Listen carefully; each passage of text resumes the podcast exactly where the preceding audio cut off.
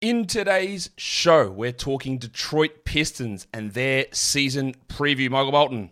Thanks, Josh. It's Michael Bolton here, and it's time for another episode of the Locked On Fantasy Basketball Podcast. Let's get to it. Let's get to it, indeed. You are Locked On Fantasy Basketball, your daily fantasy basketball podcast, part of the Locked On Podcast Network.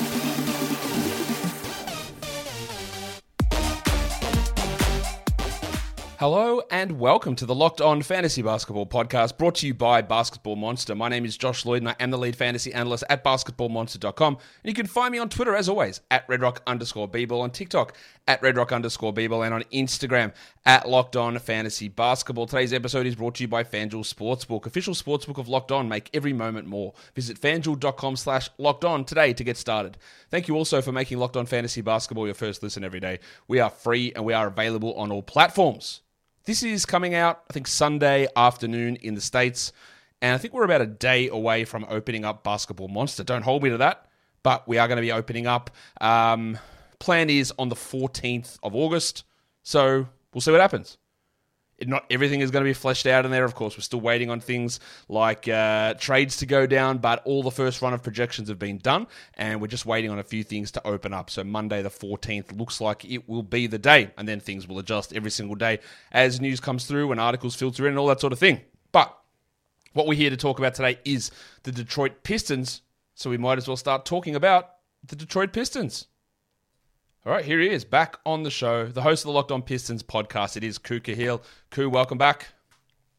Thank you for having me. Last time, uh, last year, it was a lot of fun being on. I hope to have the same amount of fun this time around. Well, look, I'm going to throw out the, the caveat that I threw out when talking uh, to Sean on the Raptors podcast. Everyone knows that I hate the Detroit Pistons with every fiber of my being, and everything I say about them is rooted in bias, and there's no reality in anything I said. This is what I got called out for uh, Ku because I uh, factually stated that the Pistons were the worst team in the NBA last season. Um, I can't really do much about that. They they were, but that doesn't mean that there isn't a lot to talk about here and a lot of things that are interesting. And there's a lot of players I actually really like on this squad. There's just a few other things that I'm quite. Uh, I have quite a few questions on, but we're going to go into the Pistons here. You're going to take me as the biggest Pistons hater in the world. Well, you aren't, but people are. I know that. Let's talk about how this squad looks, and we'll start off by just having a look at what changed on the roster. So they drafted Ausar Thompson, which I know that you loved at pick uh, at pick number five. We'll just start there. Like you love that pick. Yeah, I, I absolutely love that pick. I, that's who I wanted the Pistons to get for a few weeks um, leading up to the draft. It was him and Jarace Walker, who I had at five. Um, so uh, yeah, I was a big Ausar guy. I was really happy with his with his drafting. I'm not too concerned about his overall fit when it comes to three point shooting. I think he's going to fit in just fine with all the other things he addresses. But yeah, I, I very much love that pick. He's awesome. I, I, had him at five as well. The guy I had at four slipped down, which is Taylor Hendricks, which I thought would have been actually a perfect fit for the Pistons. A, a, uh, a four who can protect the rim and shoot. Yeah, that would have been uh, awesome to get a guy like that. But I've got no problem with the side. I think he's an awesome, uh, going to be an awesome player, and it is a, a, fantastic selection. The other guys they added Monte Morris basically for free, Joe Harris basically for free, Marcus Sasser. Well, they had to pay a little bit there, which is a, a decision I didn't really 100% agree with. And they signed Malcolm Cazalon as a two way.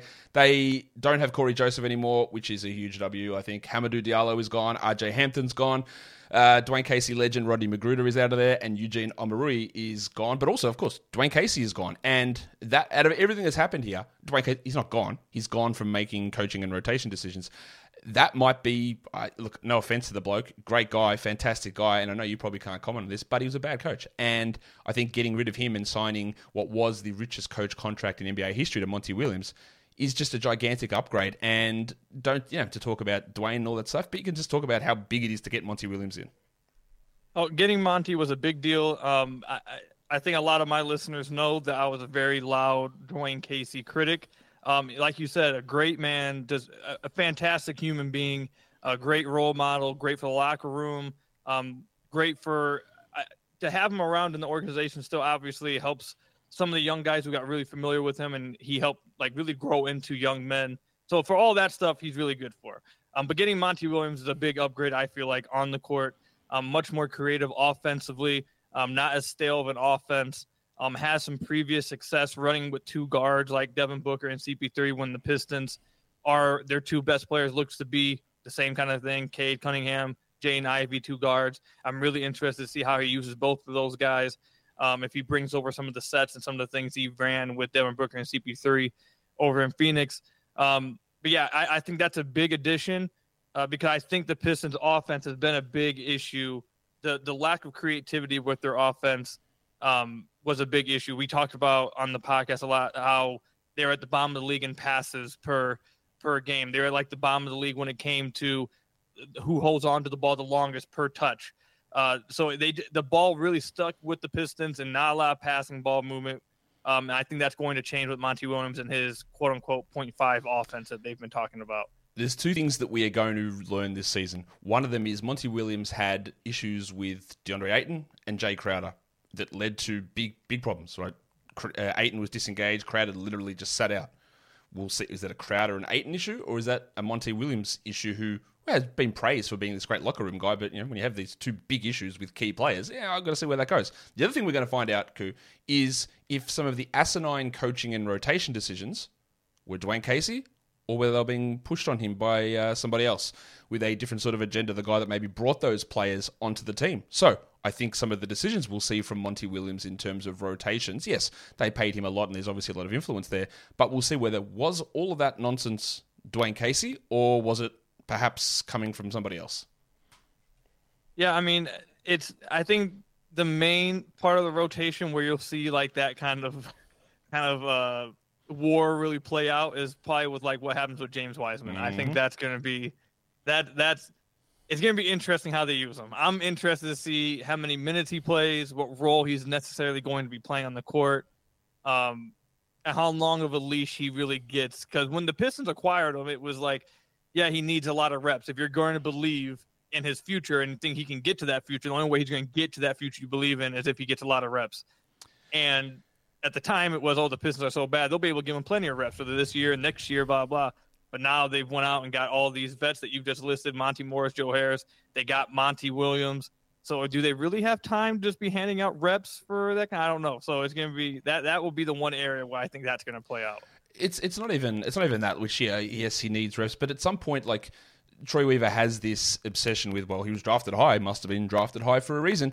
Yeah the reason was they made a mistake. Like that's the reason why he was drafted high. But you can say that and the Pistons don't have anything to lose they can develop him but they sort of do because they've got a player who's clearly better and younger in Jalen Duren. And if you screw up his development as well, then what do you have? Two failed options instead of one who might be good and one who isn't. Like that, that's my problem with it. And then it screws up things for spacing and touches for guards and all that sort of stuff. Like, so it's like, ah, it's all fine. It doesn't mean anything. Let's just see what happens. Like, that's, I, I don't find that that's exactly true just because of the impact that it has on players at his same position, but also other guys down roster as well. So we'll see what they do. If they go back into that, I'm going to be pretty frustrated, as I'm sure you are. But the big question on this team, there's a lot of questions, but the big question, Ku, is Cade is ready to go. Yeah, missed that last season, most of last season with that leg stress fracture. We're seeing all these reports coming out. I was massively high on him at the beginning of last season. He struggled with his shot in those first ten games, which of course doesn't mean that he was going to be a bad shooter for the next seventy. But then he was done. He was out for the season. So we are ready.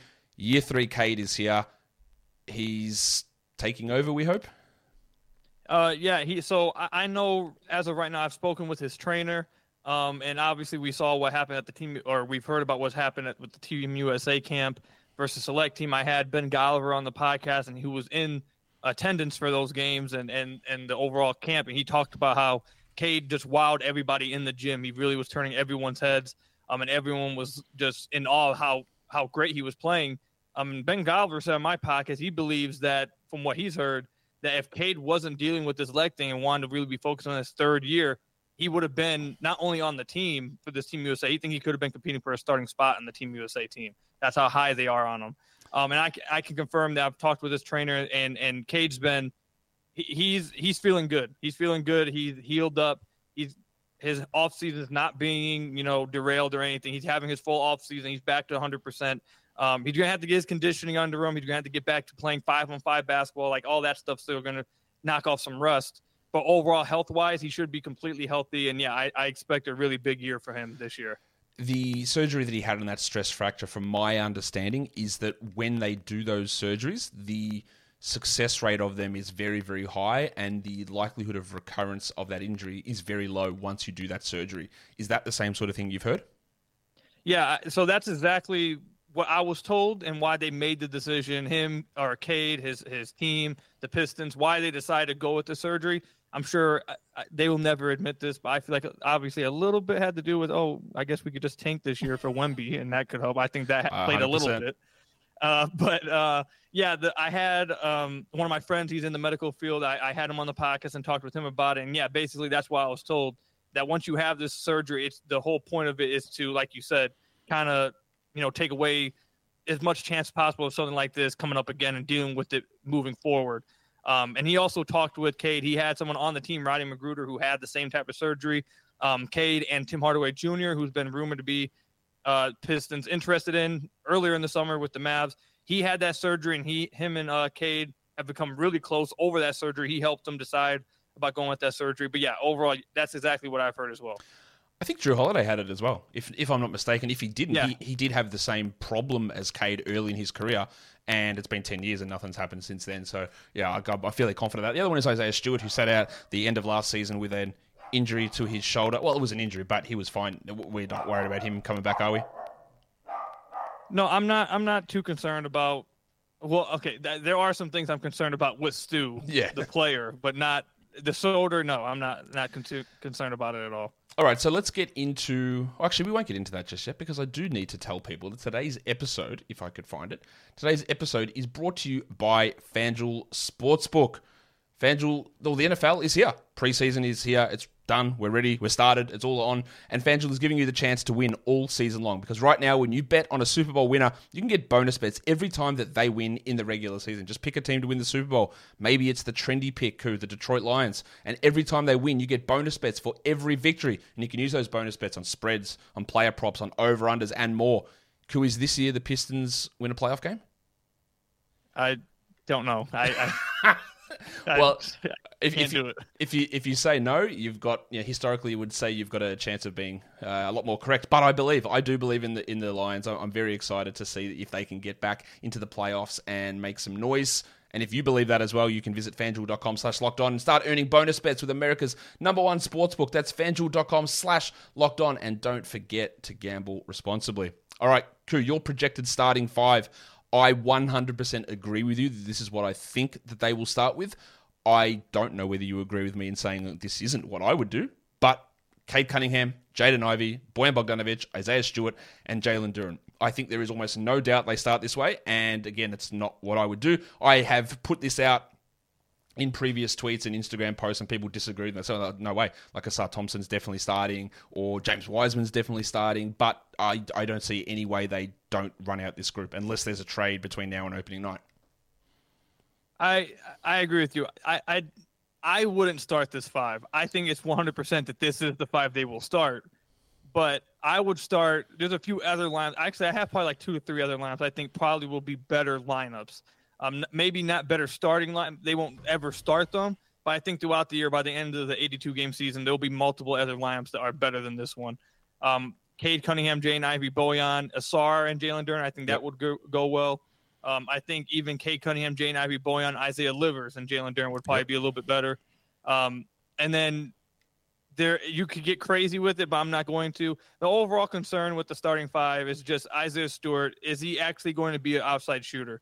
Because if he isn't, you're really weighing down the, the spacing of this lineup. And it's not like he does a lot of other great things either offensively to make up for that. Like the whole thing is he has to be able to shoot offensively to make it worth it. Um, and I know he had a good, good like 20 games of shooting really well from deep last year, and then he had the shoulder injury and really crashed back down. He ended up at 32 percent. Overall, it's all a small sample size, so it's hard to know what exactly is going to happen. But yeah, I think this is the starting five that they're going to end up going with. Yeah, my, my problem with Stewart, and I've been a critic of, of Isaiah Stewart as a player, is that I just think he's overtasked in this role. I think that he doesn't move like he's a four. Like he's sort of he's obviously big and strong, but he's not tall enough to be a full time center. He doesn't shoot it well enough or often enough or have any sort of stuff off the dribble or attacking closeouts to be an offensive threat that way. Defensively, he's pretty good, but he's probably better defensively in the paint, and then he's yeah, he's not big enough to do that. So to me, his his role, like when the team is actually going to be good, it's just an energy big reserve. Like that's that's what he is. And they keep trying to force him into different positions, and they've paid him an, a contract extension, which is sort of the amount of money you pay someone who's going to be like a sixth man starting sometimes, sometimes not. But like, no no offense to Stewart, but at some point, like we need to understand what these players' long term roles are, and I just don't see this as maybe he completely changes everything. But when you watch him play, Ku, it just he just doesn't move like a four. He doesn't move like the sort of player you want out there at that position. To me, if I've got a four, it's someone that I want to be able to switch down to play the three at times as well and be able to guard those sort of guys. Whereas I don't think there's any hope of Stewart being able to do that really. So uh, Pistons fans love Stu. Oh yeah, and saying anything oh, they should. Say, saying anything remotely bad about him will get the pitchforks out and the and the torches. It's just it's crazy. Um, but I share a lot of the concerns that you have defensively. The thing about Stu defensively is his biggest the, the biggest pro about him defensively is that he has good vers- versatility when switching on the guards. He's not someone that you want doing it all the time, but he has good versatility and can do it. So, but the concern, like the the the idea there is that that's something you probably would like out of your backup five. Like yep. you want your five to be able to switch out on the guards. Uh, not necessarily you want him doing, you know, guarding wings full time. Like he can switch onto those guys, and that's kind of valuable as a five to be able to switch out. But full time, I'm I I also have a little bit of concern about him being able to do those kind of things full time. Um, also offensively for me, defensively, I'm not too concerned about him. If he's not great at that full time, I don't think he's going to be bad. He's I I think he'll be fine defensively. Offensively, he's just he's one of the worst finishing bigs so far over the last few years in the NBA. He doesn't have very good hands, and while he flashes sometimes some connective reads and sometimes flashes every, every now and then he'll attack a closeout and do something it's nothing more than a flash and he doesn't do it even he doesn't do it good enough for you to come on here and say yeah that's something he's going to be able to do this year so you're basically relying everything on the fact that he'll be able to shoot threes and that he'll be the shooter he was the first 25 games of last year. And if he's not that, it's like it's it's just very I agree with you. I think his role down the line is just a backup big and that there's nothing wrong with that. Pistons fans, no, a not. lot of Pistons fans think that's like a demotion and it's terrible and that you're hating on Stu. I, that's probably his it's not probably I, it is going to be his best role down the line as this is a backup guy who can give you good minutes play hard, um, energize the game, and switch on defense. And that I think that's what he's going to end up being. Man, if you get a long term backup big man or backup, you know, four or five at pick 16 in the draft, that's a huge W. Like, that's just what it is. And you mentioned he's one of the worst finishing big men in the league. So I had to look it up. Seventh percentile amongst, amongst big men at rim percentage finishing.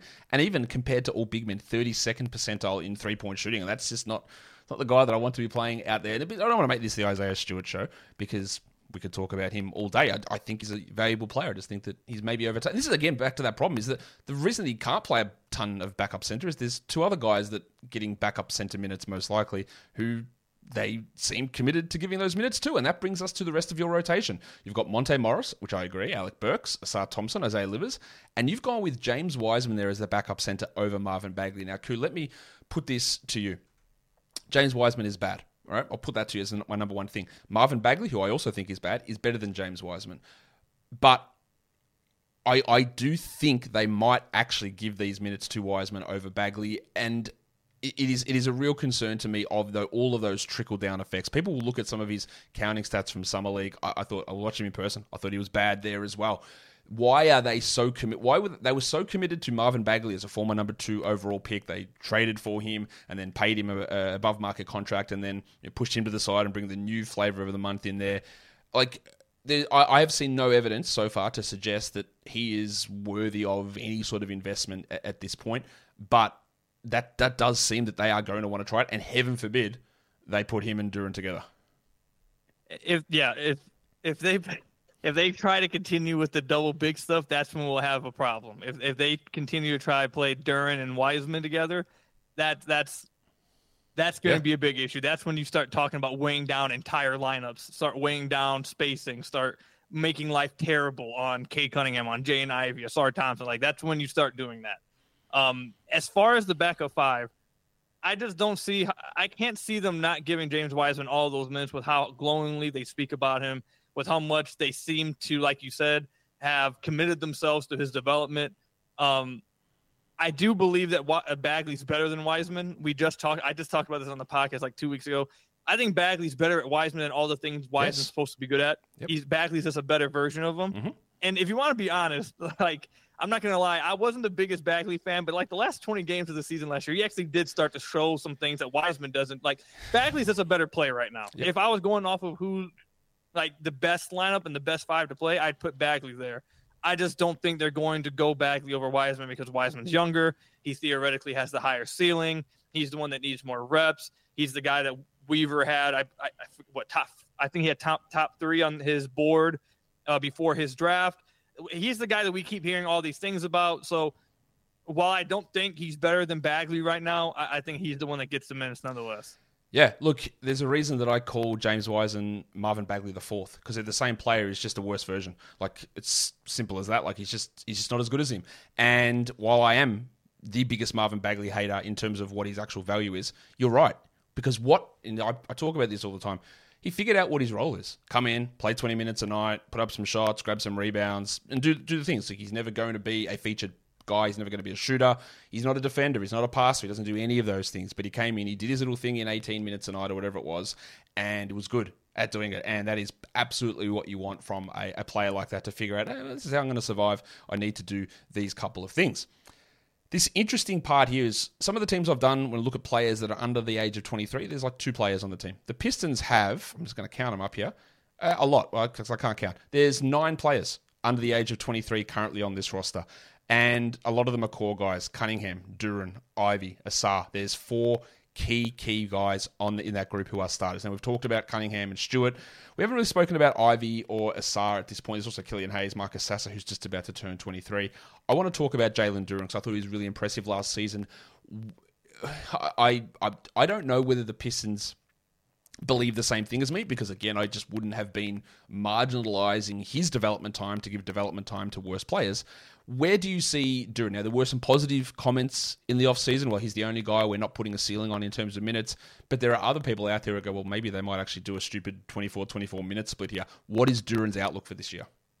Oh, I, I, I don't, I'm not worried about Duren at all. I, I, there was a, there was a moment where I also shared the whole, they better not, you know, sacrifice his development for James Wiseman. Um, but I'm not concerned about that at this point anymore. Jalen, I think from what I've heard, they're fully aware of what they have with Jalen Duren. They Good. they know that Jalen Duren is him.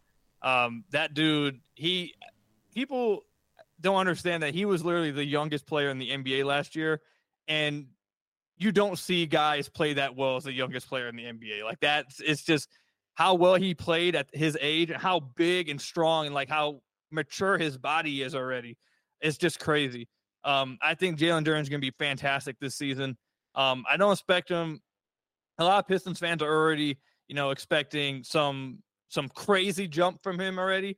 And I kind of always say like he's probably like six, seven years away from his prime. Like it's gonna he still has a while to get there, but nonetheless, he's gonna be really good.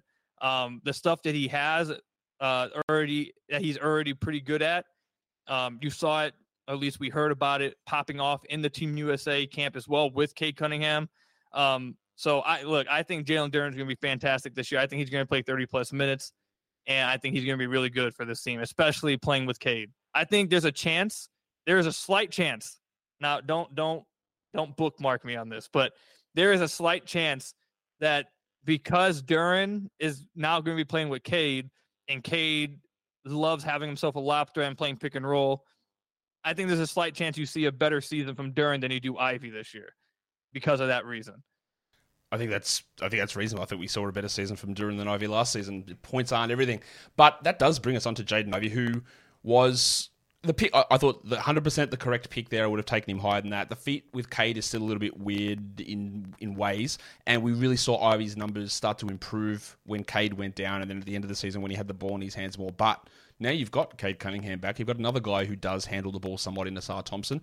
So what's the what's the key here for Ivey? Does he need to be able to you know, work into being a, a, a, more of an off-ball guy, the way that say, Bradley Beal has played in the past, where you can handle a little bit, but that's not your full-time role. Because I, I don't think he's going to be. Well, I don't think you want him to be that guy who's controlling the pace of play the entire time that he's out there. Because you want Cade to be doing that. So did you see things from Ivey that make you think that he's going to be able to succeed next to Cade, or is that fit not going to work long term? Uh, I'm I'm not concerned about their fit together much at all. Um, I, let me not say much at all. There is obviously some there's some things that they they're going to have to work through, but I'm not concerned about it happening. I, I think they're going to fit well together at Purdue. Uh, I didn't watch a lot of them at Purdue, but from a lot of people I've talked to, he played a lot of off-ball actions at Purdue. Played, shot a lot of off-ball movement threes, um, and then even this past season in his rookie year, I don't have it in front of me, but on Synergy, last time I checked, I believe he was in like the 84th percentile on open catch and shoot threes. He shot like 40 something percent on those on open catch and shoot threes. So he's a, he was a better shooter on good looks than his overall three point shooting numbers say on the season. Um, so I actually think he will provide spacing, and even over the last like 20 or so games, the Pistons started to run some off ball actions for him that got him some movement threes, and he was hitting some. He was hitting a quite a few of them. So I do think there's some versatility that he has playing off ball that we didn't necessarily get to see this past season because Cade was out. Um, and they did. There was a point. It was a little bit confusing for me at the time because I was a Killian Hayes believer at that moment. But in the middle of Killian's like uh, stretch when he was playing really well, they moved Killian to the bench and kind of went to this. Okay, yeah. we're going to put the ball in Ivey's hands, and we want Ivey to develop as a point guard. So you didn't get to see as much of Ivey off ball as as you're going to see probably this year with Cade, but I, I, think he's going to do pretty well with it. When he did play with Cade in the first 10 games, I went through and like looked at and charted all the assists that Cade had to Ivey cutting to the rim, moving off ball. He moved really well off ball off of Cade in those first 10 games. And I, I don't think that's going to be much of an issue as long as he continues to shoot as well as he did on open catch and shoot threes. I don't think that it will be too much of an issue. My concern more so is on the defensive end with mm-hmm. Ivey, but offensively, I think he'll I think he'll fit fine with Cade the the Killian Hayes thing that you mentioned, and I noticed you don't have him in you didn't have him in your rotation, which I, I, agree with. They're not making those other moves to, to have a big part with Killian, who did show some stuff defensively, but the offense is still a disaster. My criticism of that when they moved Hayes to the bench was like that is what Ivey's going to have to do is play next to a guy who is running the offense. So why are you why are you not getting him to develop those sort of skills there? Obviously, Killian and Cade are, different sorts of players, but just let's see if we can develop something where uh, where he is not running everything because he's always going to put up numbers in that role, but he's not going to have that role quite as uh, quite as often as I guess he would hope. Let's let's talk again back to this this question are we going to see these two center lineups again? I'm not even including Isaiah Stewart as a center now because again they don't. He I think he down the stretch I don't think he played like a minute of center really because they were playing Bagley and Wiseman and Duren there, and I don't honestly unless there's injuries I don't think Stewart's going to play really any center at all this season either. I'm talking the combination of Duren and Wiseman or Duren and Bagley or Wiseman and Wiseman Senior. Like I don't know how that is this is this a Weaver thing? Yes. Is it going to be forced on Monty Williams? Because Williams never ran that sort of stuff in Phoenix. I I, I very desperately want to say no. Like I I I really don't want to see it. Do I think we will see it at some point? Probably. We'll probably see it in some stretches. I I, I can't. Wiseman. Some of the noise around around Wiseman has been that he slimmed down so much, and that he's trying to become more mobile, and he's getting all that stuff. And then even in summer league, they played him and mm-hmm. Together. They did almost the entirety that they were down there. Um, so do I think they're going to do it a lot? No. But all of that makes me believe it's something that they're going to at least they're going to throw it out there every now and then. And I'm probably not going to like it each time they do it, but they it, it'll probably happen every now and then. I've got no problem with them doing it as long as it doesn't take minutes away from other guys who should be playing in those roles, Livers or Thompson or whoever it is, like taking minutes away from other lineups that make more sense. Like if you're in a situation where you're absolutely strapped and nobody else can get out there, then sure, like go for it. Like who cares? But when it's taking away other minutes from other guys, that's when the problem arises, I think. What's the biggest change that Monty Williams brings, apart from um, lightening Tom Gores's uh, uh, bank account? Uh, definitely offensively. Uh, you, I went through and looked at Monty Williams outside of when they acquired Kevin Durant. I, again, I don't have the exact numbers in front of me, but I went through and talked about this on a podcast a few weeks ago. That Phoenix's offense, how much they pass the ball, the average second per touch, was just infinitely higher or lower, I should say, than the Pistons over the last few years. And that's something that they've desperately needed in Detroit. They they the ball sticks way too much, and I expect the ball to move a lot quicker and more often offensively. And look, I know there's a lot of talk. Heck, I'm I'm a part of it. There's a lot of talk of how what's the best way to build around Cade Cunningham? Is he best suited in a heliocentric offense like Team USA had him running in the scrimmage apparently that he took off in? Is he best utilized like that, like Luka, like Harden was, like Trey was in, in Atlanta a few years ago when they made the Eastern Conference Finals? Like, is that the best way to go about it, or is it to kind of go with this new trend that you're kind of seeing in the NBA when there's multiple guys on the floor that can ball handle, that can attack a gap, that can make a read off a, a, a drive and kick, all that stuff. That have multiple guys on the floor, kind of like you just saw with Denver, Jokic, Gordon, Bruce Brown, Christian Braun, Jamal Murray, having multiple guys on there. Um, it looks like that's the route the Pistons are going. Troy Weaver really spoke about it a lot. Even Ausar Thompson spoke about it a lot after he was drafted. Immediately after, it's actually crazy him get that in depth about it as soon as he was drafted. But um, that looks like how they're going to go about it. And if you're going to go about that way, you need to have someone who really enforces free flowing and and and and ball movement and good decision making and quick decision making. I think that's the biggest difference you'll see with Monty and Dwane. I think that the the ideal scenario. Look, I, I don't think that he can Cade can necessarily thrive in a, a, a Luka size role. That's a, it's like a 38, 36% usage role, whatever it is. I'm not sure he does that, but as some sort of hybrid between what Josh Giddey and Shai Gilgeous-Alexander do with Oklahoma City, where obviously he's a, a bit going to be a better shooter than Josh Giddey. He's probably not quite the level of passer, but he can sort of control things the way Shai does, but not quite the level of driver. Sort of a mix between those two guys. I think he's more of a re- now Shai was a pretty high usage player, but not quite to the level of what um, Luka was. So I think something like that is probably or I don't know why I didn't go the easy example, just Devin Booker, where from Monty Williams' old team, like that's sort of yeah, and we're going to see more of that from Booker this season, running as a point guard. Uh, I think um, so. We'll see how that all works out. Now the question here we get to now. I am a noted. Now, the, the, I was taking the piss earlier when I was saying that I'm a Pistons hater because I'm not. I just try to look at things objectively. I am a Troy Weaver hater. I just think that he is one of the worst GMs in the league, and I will continue to think that. I think he's made a couple of okay moves, but just I and I've made it mainly it is I just disagree with almost every basketball philosophy he seems to have. Now there were quite a few things here that happened that have happened over the last couple of years, but mainly the coaching thing in the off season where it just seemed that him and Tom Gores were on completely different pages with the coaching, and now it seems that Gores got his way and we didn't get Kevin Ollie in here as the head coach. So how long is Troy Weaver's leash here? Like, if this doesn't pan out, if these players that you know don't pan out, is is is this it for him? Like, where is that? Where is that relationship, or is it still like no? Troy is you know trust in Troy. He's doing everything here. I I think that we're at least at least another year away before there's talk about Weaver's seat being warm. I, I I think his job is pretty secure. I don't. I can't imagine. I can't imagine what would have to happen this year and for things to just like for his seat to really get warm. I, I don't think that's going to happen.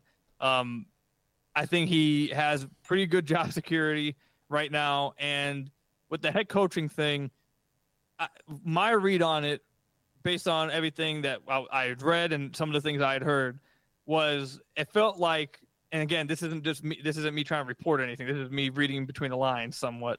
It felt like Weaver wanted to go more development next season. This season, he didn't want to go full on into it yet. He felt like the team needed another year and kind of wanted to take it a little bit more slower, which is why he wanted Kevin Ollie, who was the head development coach at uh, OTE. He wanted to kind of go with his guys, develop his guys, and continue to go that route. And it didn't seem like obviously like Tom Gores very much was on that route. Um, and eventually, obviously, Tom Gores got his wish Monty Williams a great hire. I'm very happy that they ended up with that. Um, but Weaver, I think his leash is pretty long. Outside of like, I, I guess if like Cade, Ivey, and Ausar and all of them like turned out to just be bad. Like if this year they started playing, they just weren't good, and now it looks like he's missed on multiple picks. Then maybe his seat could get pretty hot. Um, but all four of those guys, people are pretty high on. So I don't think like I think it would have to take that to happen for his seat to get warm this year. Yeah, uh, honestly, I don't think that there's going to be any movement to fire him because I think all these guys are good. Like, I definitely would have taken Cade at one. I would have taken Ivey at five. I would have taken Ausar or I would have taken Hendricks at, at five. You know, no, no problem with any of those moves. It's more some of the other stuff that that I have concerns with. Like, I, I don't understand. Like, I think getting Monte Morris and Joe Harris on those deals completely fine. Right, really good pieces of work.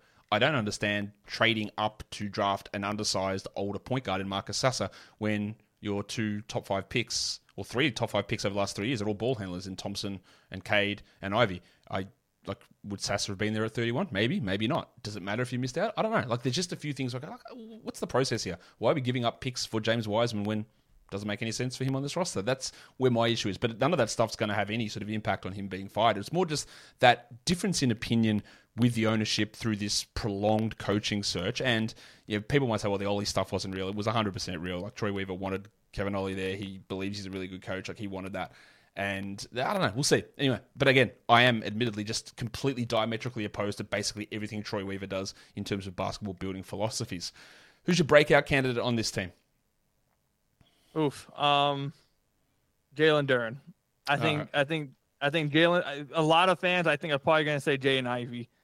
I'm not going to say Cade because I feel like that would be like a weak answer. That would be like taking the easy way out. That, that I don't feel like that's fair. Um, but I'll say Jalen Duren. People in the in the fantasy space really hated on Cade last season, but he averaged 26 and six. Like they're pretty good numbers, and it was only 11 games, and he shot really poorly, 29% from three. But a 10 game sample size or 11 game sample size for shooting doesn't mean anything. Not to say he was going to be a good shooter, but the guy averaged 26 and 6. Like if he comes out and gets 24, 6 and 8 this season, I, that's not that's not a surprise. Like that's really the trajectory that the guy is heading. Um, what do you think the one thing is that Duren needs to really step up, step up? Now, I don't think he's ever going to be this offensive maestro or anything like that. I was I was a little bit disappointed in some of his rim protection stuff, so that's probably the one thing I'd be looking at with him. But again, he's still 19. No, that I agree. I, defense would be the thing I think he needs that needs to really take the next step in to really um, break out. It's rim protection, um, overall feel and drop coverage. He needs to improve on. Um, I know they've tried to use him, make him pretty versatile in different defensive schemes that he can run. I know they tried, you know, like I said, drop. They've tried switching them. They played high on the screens. They did a lot of different stuff with them hopefully to see him get better at those things, to see him become more versatile, but overall just a better rim protector as well. Because he did flash. There were stretches where he flashed like, whoa, this yeah. dude's like just really sending everything back and just deterring a lot of things. And then there were stretches where it was like, okay, he didn't read that right, or he was late on this one, or late. Just need, and he's the youngest player in the league. You expect to see that, but I think that area, I don't need to see him trying to do post hooks and shooting threes or anything. Like that's not what I, I, what what you need to see from him is become like a legit defensive big guy, um, protecting the rim. To put it into perspective, he is two years younger than Jaden Ivey, and he is a year younger than Ausar Thompson, who still hasn't played an NBA game. So yeah, like he's still really really young, and there's still plenty of development happening here. What about? It's really hard on a team with like eight blokes under the age of 23. Who, who's a regression candidate? I think I know. The, I know the one. Oh god, that's a tough one. I don't think Cade is going to step back. I think Cade's going to take a step up. Not Jalen Duren.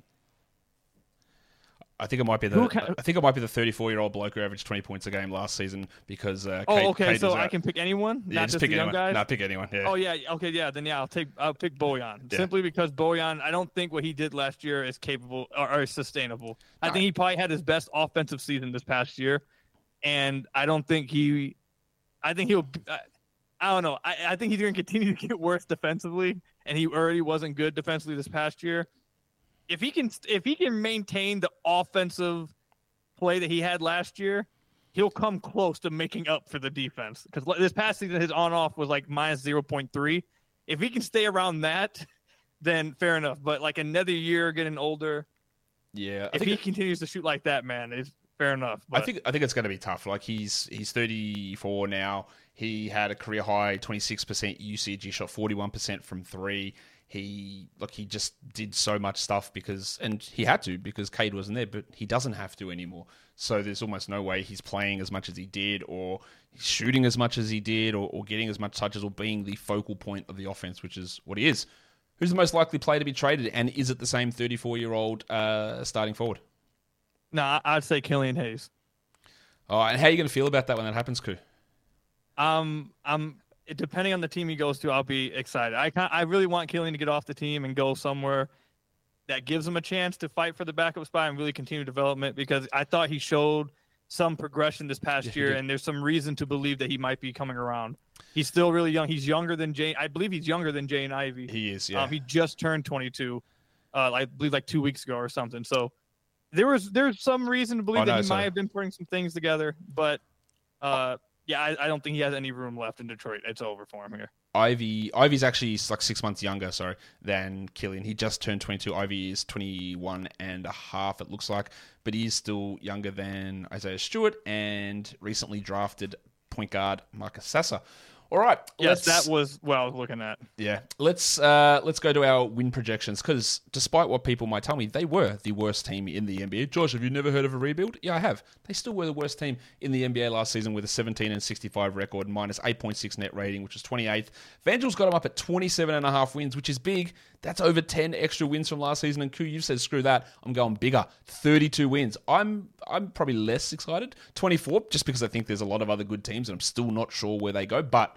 They can take big steps forward this season. There's no doubt about that. But that is that's a lofty number, Ku. So let me re- let me phrase it this way: If they don't hit 32, is it a failure of a season? No, I, I so I don't think it would be a failure because I do think 32 is like a re- that, that would be a really really good season. I think. Um, I don't think I think it would be a fail. Honestly, I'm not gonna lie to you. I think if they won 24 games, your question earlier about Troy Weaver might actually be like worth it. Like I think they might actually be discussing if they only won 24 games. Good. because the team, I know for a fact that the team feels like that if Cade was healthy, they may not have been much better, but they wouldn't have been 17 games bad.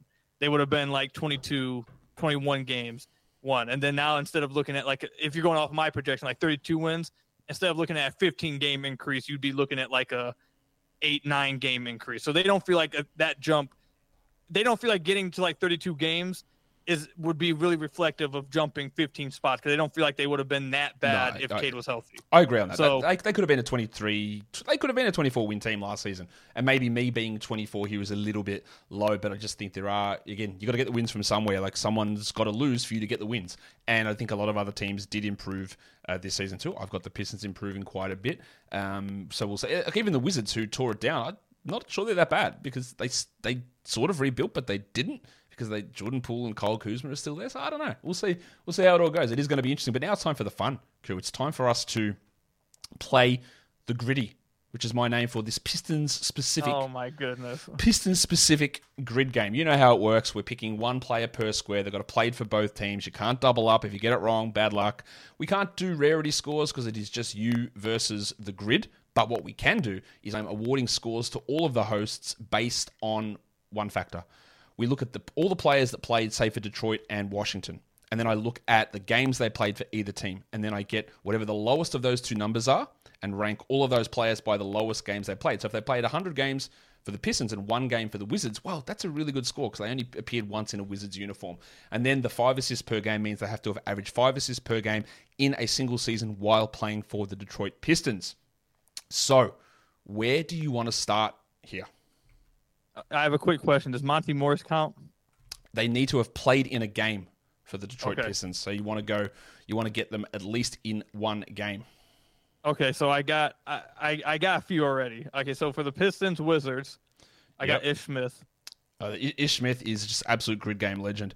Ish Smith. Oh, that's it's not a yeah. He played because he played quite a few games. It's not a terrible score. So I'm going to give you a what is the score for Ish here? He gets a 38.4. It's on a scale of zero to 100. So you get 38.4 for Ish in the Pistons Wizards because he played 140 games for Washington and 219 for Detroit. The highest one in that grouping, who was the Rick Mahorn was the highest in that group, and there was some random blokes by the name of like Wally Jones and Steve Malovic who were the lowest scores. Never heard of those guys. I'm sure you probably haven't either. All right, No, I have not. where do we want to, where do we want to go? They sound like they're from 1932. Where are we going to go next? Okay, so the next one I'm going to go with the Pistons. So the Pistons Raptors one has to average five assists a game too, right? No, no, that that they just have to just Pistons Raptors. The last one is just Pistons and five assists per game. So we're just doing Pistons Raptors for this one. Then that changes my answer. 'Cause I Okay. was going to say Jose Calderon, but now I'm going to change it to Svi Mykhailiuk. Pistons Raptors. Oh, oh, Svi Mykhailiuk, Raptors legend. Um, all right, that. Oh, he actually. Wow, there is. This is a weird one because there's not a huge amount of actual crossover between these two teams. So while Svi didn't play huge amounts of games, he still gives you a score of thirty point seven three because he played Oh, Mike. 56 for Toronto and 90 for De- 95 for Detroit, but there's just so few guys. The lowest scoring player that I even recognize is uh, old mate Henry Ellenson. Played two games for Toronto. Do you remember that one? Oh, he played it all for them? I didn't know appa- he played. apparently even- it did. I, I, don't I don't remember that at all. But apparently he did. He played two games for Toronto. It feels like it's a it's a bubble situation, but I don't know. All right, let's. Uh, who else? Which one are we going with next? Okay, so I'm, my score is just not going to be low, man. It's going to be so high because all the names I'm thinking of are just like popular names. Um, all right, so for the Nets, right. I'm gonna go with for the Nets. I'm gonna, I'm gonna pick um, Spencer Dinwiddie. The Nets, yeah, that's a good one. Spencer, yeah, that well, that's not that's not too bad. Um, all right, so Spencer Dinwiddie started obviously in Detroit, coming off that torn ACL, coming out of um, college. Yeah, that's where he tore it. Um, looking at his number, as I just completely lose my place. Twenty one point five three, so not not bad. We're not you know, not pushing above fifty. Twenty one point five three. He played a handful of. He played quite a bit for the Nets, but that doesn't matter because he only played 46 games for the Pistons. The lowest score that I can see of people that I know on this list. There's some bloke by the name of Bubbles Hawkins, which is, again is a very fake name. Um, I don't even know who these low score guys are. Pace Mannion. Wow, there's just Donta Hall. There you go. Donta Hall played four games for the Pistons and five for the Nets. All right, what are we doing next? We've got Bulls, Jazz, or the five assists per game? All right, did I, I, did Anthony Tolliver play for the Jazz? I'm not at liberty to say. Oh my god. Um. Okay, I, am just gonna go ahead and take the easy way out here with this one because I don't want to take the chance of Anthony Tolliver not playing for the Jazz. I'm not sure. Um, I'm gonna go ahead and just. Uh, I'm gonna get laughed at for this one. I'm just gonna go Bojan with the Jazz, man. Just give me, give me Bojan.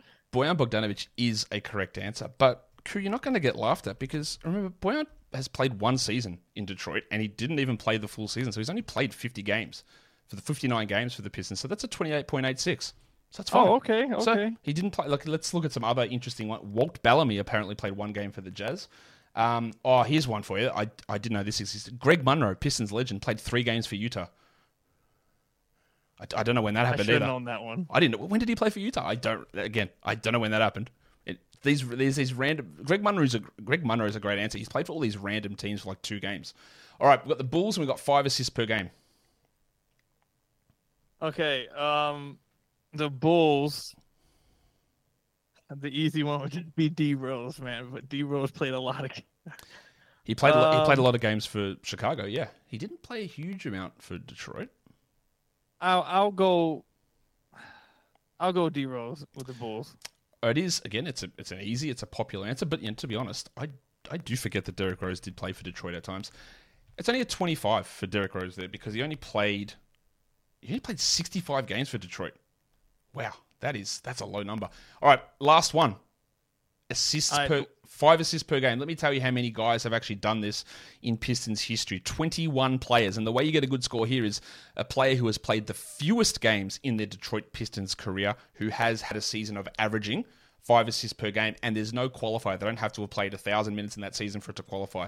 So who who are we going with here? I'm I'm gonna go with Jose Calderon here. Jose on there? Jose Calderon is on okay. this list, and he is a pretty good option because let me tell you the score that Jose, Jose gives you. It is a 7.02. Let's go. That's he, the best one right there. He played 77 games. The thing he could have done is Cade Cunningham's only played 76 games in his Pistons career.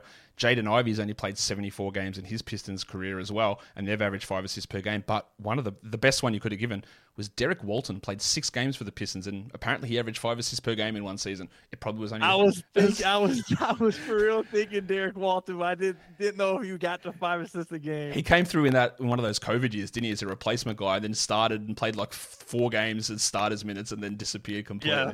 So there you go. That was uh, that was uh, that was been the best answer there, but you did well, Ku. You got all of them right. You didn't get any a score over 50. That is a really good result from you.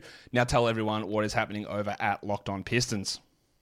Uh, yeah, we're still going three days, three to four days a week. Uh, we just had Ben Golliver on the podcast to talk about the Team USA. He was in person. He was there at the camp, so it was really good hearing from someone who was in person at that. Before that, we had Ausar Thompson, uh, his trainer and lead or former lead trainer now of OTE on the podcast, Luke Cooper. He provided a lot of insight into Ausar's work ethic, provided some really cool stories. Real quickly, let me just say there's this popular story going around that about Ausar Thompson going and practicing at Uh, at outdoor park. parks Yeah. because his high school gym has been closed. I just want to say this: James Arca was great, but I had that. I, I, I, I- we got that story out on the podcast a few days before, so technically, not to, not to, you know, toot my own horn, but we, we might have gotten, we might have gotten that uh, from Luke a few days before. But also, we got Cade Cunningham's brother on the podcast too a few weeks ago. He came in person actually and recorded in person with us. That was super dope. A really good episode, gave us a lot of insight. So we got a lot of fun guests coming on. Um, so go ahead and stay tuned for that. Go and check him out. The Cade, Cade's brother episode was really, really good uh, as well. I, have, I haven't listened to the uh, uh, Luke Cooper one, but I will go and listen to that one as well. Ka- uh, Kate, Ku, thank you for coming on and uh, chatting with the Pistons with me. Thank you, man. And that'll do it for me today. Don't forget to follow this podcast, Apple Podcast, Google Podcast, Stitcher, Spotify, and on the Odyssey app. And if you are on YouTube, you thumb it up and you leave those comments down below. Guys, we are done here. Thank you so much for listening, everyone. See ya.